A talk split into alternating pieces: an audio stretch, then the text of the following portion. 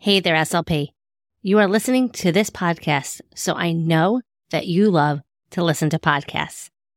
And if that is the case, then I know that you are going to love my secret private podcast, Secondary Secrets for SLPs. It's six short episodes that will have you walking away feeling refreshed and inspired and ready to take on those challenging secondary speech students. So if you work with grades four through 12, and are in a planning rut or wanting some fresh new ideas to keep your students motivated, make sure you head to speechtimefun.com slash secondary secrets. You are not going to find this podcast in your iTunes podcast search browser. You can only get access by going to that link. So head to it now. It is six short episodes that you can listen to it in under an hour, like totally Netflix binge worthy. I made this just for you, and I know you are going to love it. SLPs have been telling me already that it has changed their way for working with their older speech students. So head on over again to speechtimefun.com slash secondary secrets or use the link in the show notes. And I can't wait to hear what you think. Now let's head on to this week's episode of SLP Coffee Talk.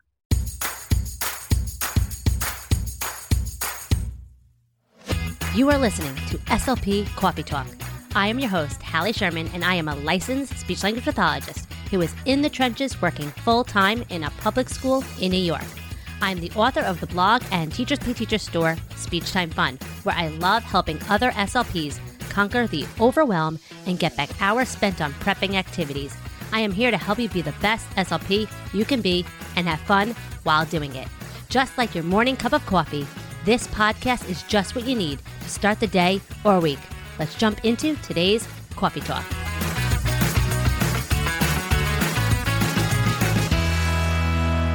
Hey, hey, and welcome to another episode of SLP Coffee Talk, that jolt of inspiration you need to get your week going, your day going, and to just survive as being an awesome SLP that you are. So today I'm here with Kate Thompson from Speech Ease, and we're going to be talking all about AAC since that is not my jam, and you guys know that. So, Kate, welcome to the show. Hi, thank you so much for having me. Tell everyone a little bit about your SLP journey and how you became the SLP you are today. Yeah, sure. So I'm a Australian speech pathologist. I graduated about 10 years ago now from a bachelor at James Cook University. And I've always worked within the disability sector. So, working with people across the lifespan, so children and adults who have trouble with complex communication needs. And so, a lot of the work that I have done is around looking at AAC systems, assessing what might be the best system for them, helping them get the actual device in their homes and in their schools, and then implementing it as best as they can. I love it. I love it. What would you say has been your biggest challenge thus far working with AAC clients? Yeah, the biggest challenge I would say is helping people to understand how long it can take for there to be outcomes. Working with people who have support workers or carers or even families, you know, they really want progress and they want to see that progress happen quite quickly. So, really helping them to understand that it can take years before we get one word that the person is able to use independently and that that is okay. I think that's probably the biggest challenge. I find that most of the time, if it doesn't work within, in inverted commas, work within a month, they want to change the system. So, really trying to explain to people that if we try and change the system every month, that's like trying to teach them Spanish in a month and then saying, well, that hasn't worked. So now let's teach them French for a month. And now that hasn't worked. So let's go to, I don't know, German, you know, and. and that's not how any of us learn language. So, really trying to help people to understand that it takes a while. I love that. I love that because we all want that instant gratification. So, we want to know that it's paying off and working. So, what advice would you give to someone who's dealing with a parent who's saying, I don't want this device because I'm afraid they'll never talk or it's going to hold them back from eventually having some communication? Yeah, that's a very common question that gets asked by parents. I always will state that, you know, the research shows that there's no evidence that using AAC will stop somebody from learning to use speech. And then I talk a lot about how success breeds success. So if we if a person is having trouble using verbal language, and we give them a device that they can start using. If they start to get some success with communicating using the device, then they'll be more likely to try and communicate again and again.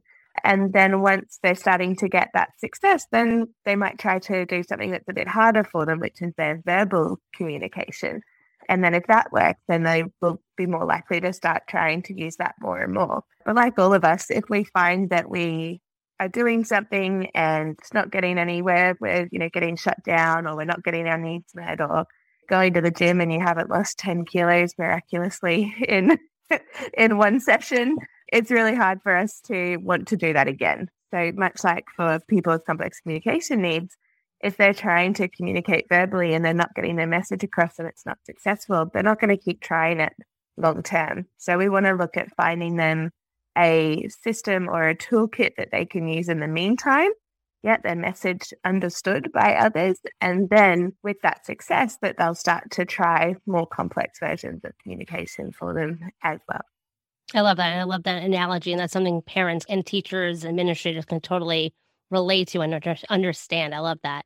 What about people feeling that they need to start with low tech before they go to high tech? Yeah, that's an interesting discussion. I see value in both. So I always recommend high tech and low tech because they both have their pros and cons. And with that, I also recommend no tech. So I look at also including keyword sign or something for you guys, ASL, something that requires no tech on you so that if you forget to bring your book or you forget to bring your device, you can still communicate. So I really come from a multimodal communication point of view you know, low tech is great for those times where it's raining or the device is broken or something like that. It's gone flat. Devices do that. And so having low tech is really important so they can still communicate during those times.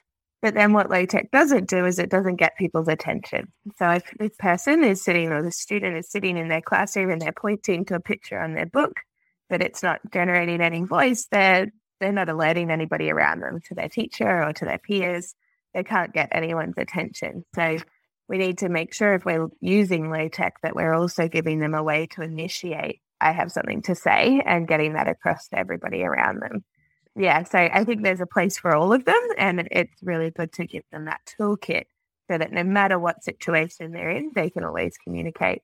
I have actually had high tech devices being described as a person with autism because they're quite sensitive to the elements. You know, they don't like the hot, they don't like the cold, they don't like the rain, they don't, they can't, you know, can't go in into the bathroom and have steam or sand or anything like that, which I thought was a really great analogy of, of you know, having, they've got some sensory processing challenges, devices, and and so we need it. to be able to support them.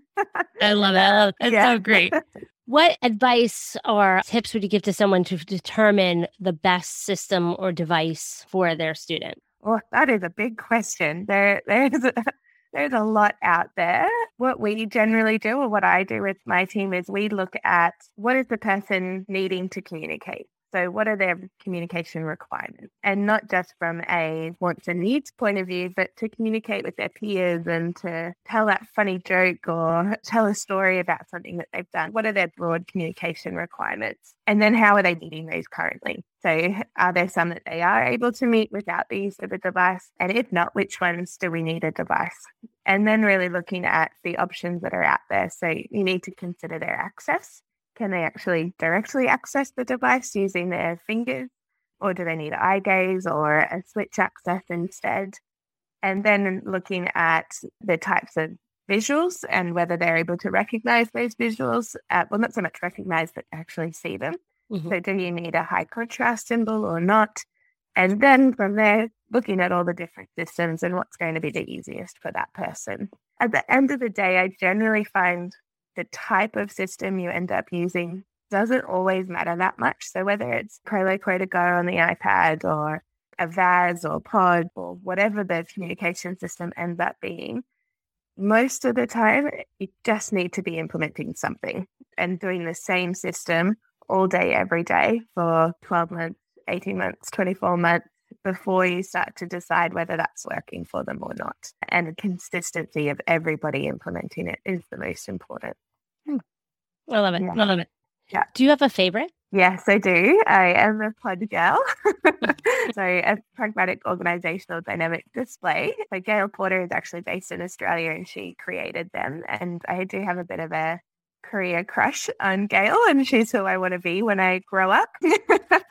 so, yeah, I do really love PODD. What I love about it in particular is that it sets up your communication partner knowing what it is you're intending to say.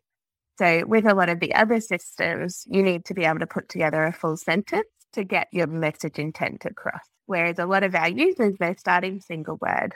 And so, if they go to clock, for example, this has happened with a client of mine, he just kept navigating to clock over and over and over again, a teenage boy. And I, you know, assumed, as most of us do, that he wanted a clock. And I was like, oh, you want a clock? Okay, we can, let me go find something I can pull down my clock. And then he would get really quite frantic with it and just keep hitting clock over and over and over again.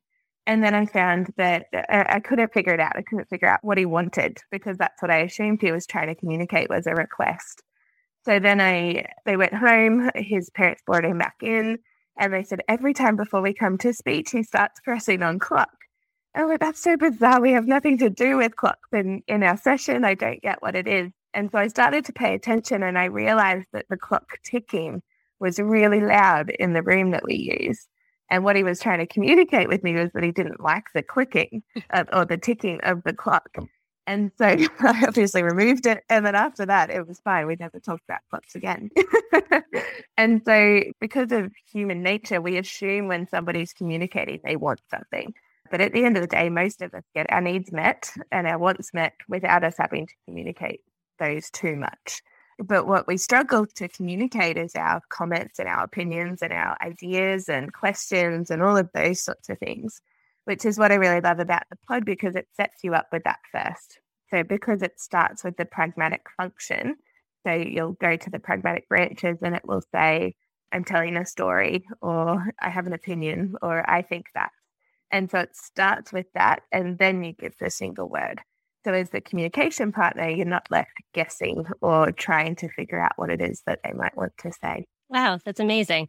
And is that something that, because I'm not familiar with it, that people put together themselves, or is that something you can purchase on their website? Like, yeah, so it's a it's a full system that you do need to have Boardmaker as well as the PODD template to be able to print them out. So you can print them out. You can individualize them, but you really shouldn't change any of the locations or add pages wherever you like because it does throw out how the system works. So it's it is important that I would recommend if anyone is looking at doing PODD to do training first so that you understand how it was developed and why. Because the first time you come across one, it might seem really convoluted and quite confusing. But once you do the training and you understand why it was made, how it was made, it makes a lot of sense. Yeah, so that's for a low tech book. So you can print out books, but you can also get it on iPads and on dedicated devices as well. That sounds awesome. And I love that thought, like that we usually don't have to request. Like, and we're so used to, like, especially with uh, PECS, like you're like requesting. It's so, so true. Thinking about motivation and making it more natural. Yeah, exactly. And if someone's already getting their requests met, why would they try to learn a new way of getting their requests met? Because that's just going to make things harder. So AAC should really be making their communication more effective, more efficient, not harder, which is if you're just focusing on requests, it's generally making it harder on them. Hmm. So interesting. Do you have a favorite activity that you like to incorporate with helping a student learn how to use their devices? I think functional is best. So, really getting into their environments or going to places that they enjoy going to and modeling.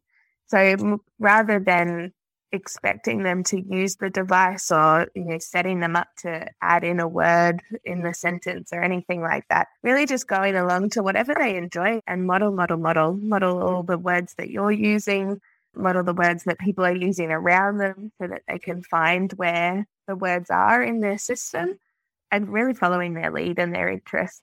You know i've done like i said i've talked about clocks more than i thought i would ever talk about in a session I was on the total wrong path there, but I thought I was following his lead. Hmm. I've worked with blocks. We've got some toys with pigs that you feed them burgers, all sorts of things, just really following their lead and, and getting out into their environment. All right. Do you have a favorite success story or like aha moment? Yeah, I do. I feel like I tell this story a lot, but the boy that I was working with. He was about 10 at the time, and he had come into my sessions. He had level three autism, quite severe. And he would come into my sessions and he would just rock when he first came in and put a blanket over his head. And he really struggled to to assimilate, I guess, to this environment that he was now in. And after a little while, he started to engage a little bit with me and he loved playing with blocks. So I would sit there and play with blocks and hope he would come and join me. And eventually he did. He felt comfortable enough to do that. And I was modeling the colors that we were building with the blocks. And I just thought all of a sudden, I don't actually know what he knows. You know, I haven't I haven't had a chance to get to know him and what he does know. And I think it's always important with alternative communication systems that we assume competence and we assume that they've got the intellectual capacity to do what we need them to do. And so, you know, I just said to him, well, what color is this block? And he went to the colors page and pressed pink, and he was right. And I was like, okay, cool. That's, you know, could be a flick, but I'm going to assume confidence. So that's, that's amazing. And so I tried another color and he got that one right and another and he got that right. And his mum burst into tears and, and she was like, I did not know that he knew his colors. And we've been working on this for years and just absolutely beautiful to be able to show his family what he does know and and that he does have you know the cognitive capacity because they came in thinking he didn't know a lot. And so that's probably my biggest success story and the thing that really like i get goosebumps from it every time because it's just so beautiful to show for him to show the world what he can do and to have that voice. And then his, his communication skyrocketed from there he's done incredible things since then which is so good. It's amazing. Love it. Yeah. that's such a great story especially when yeah. like the parents were there to see it and see the magic happen. Yes, yeah, yeah, absolutely. And for you know, for them to have that sigh of relief, I guess, or that moment for them and and for their son to have that connection now and to know that he does understand and he is listening and he's paying attention and yeah, he's he's done awesome things. It's great. It's amazing. Do you yeah. have any other last advice for someone who is feeling not confident and competent with dealing with these AAC clients? Yeah, I guess the biggest thing is lean in and do it. I think for a profession as a whole at the moment, we are not doing a great job supporting people who are nonverbal because people feel uncomfortable with AAC. And I think it it comes to we need to do more at the university stage and teaching people about AAC before they graduate. But it it needs to be a part of every every speech pathologist daily bread and butter these days. And so I would lean in and give it a go. And it's okay to make mistakes with the device and not know where all the words are. I think that's the biggest feedback I get is the speaker will say, but I don't know how to use the device yet.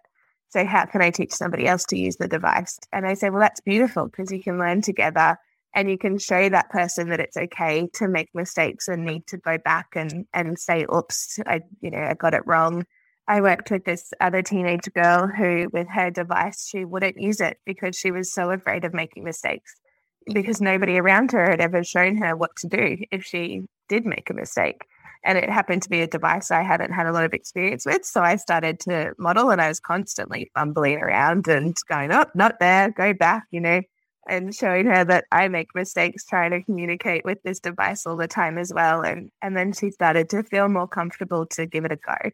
So I think if you're feeling uncomfortable, others are as well. And and that's okay. Just lean in and give it a go.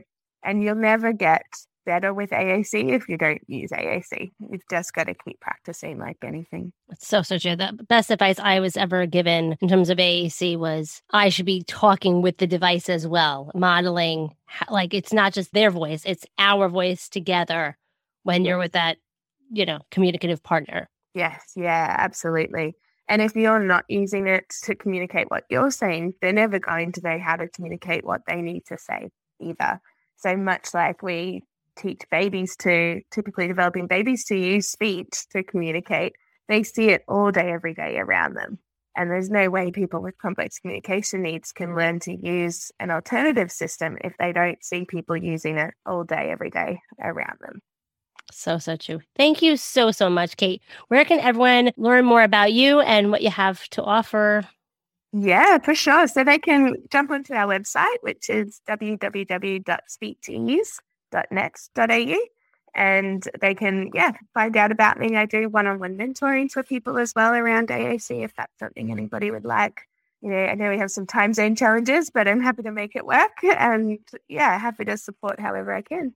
Thank you so, so much, Kate. This is amazing. I know everyone's going to walk away with so many valuable tips and just that realization that it's okay to take time to make it work and that got to be patient and have that aha moment. You can't assume anything. I love it. So I always end my episodes with a joke because jokes have a lot of language involved in it. What type of music are balloons scared of? Ooh, I don't know. Pop music. Uh, that, that's actually really good. but I'm ching. All right. Thank you so much, Kay, for coming on the show. And thank you, everyone, for tuning in. Tell someone that you love that they should listen to this episode. Send them a screenshot of it. Share it with them because friends, good SLPs let other SLPs know about good info that will keep you motivated. So until next week, everyone, stay out of trouble. Thanks so much for tuning in to another episode of SLP Coffee Talk. It means the world to me that you're tuning in each and every week and getting the jolt of inspiration you need. You can find all of the links and information mentioned in this episode at my website, speechtimefun.com. Don't forget to follow the show so you don't miss any future episodes. And while you're there, it would mean the world to me if you would take a few seconds and leave me an honest review. See you next week with another episode full of fun and inspiration from one SLP to another. Have fun, guys.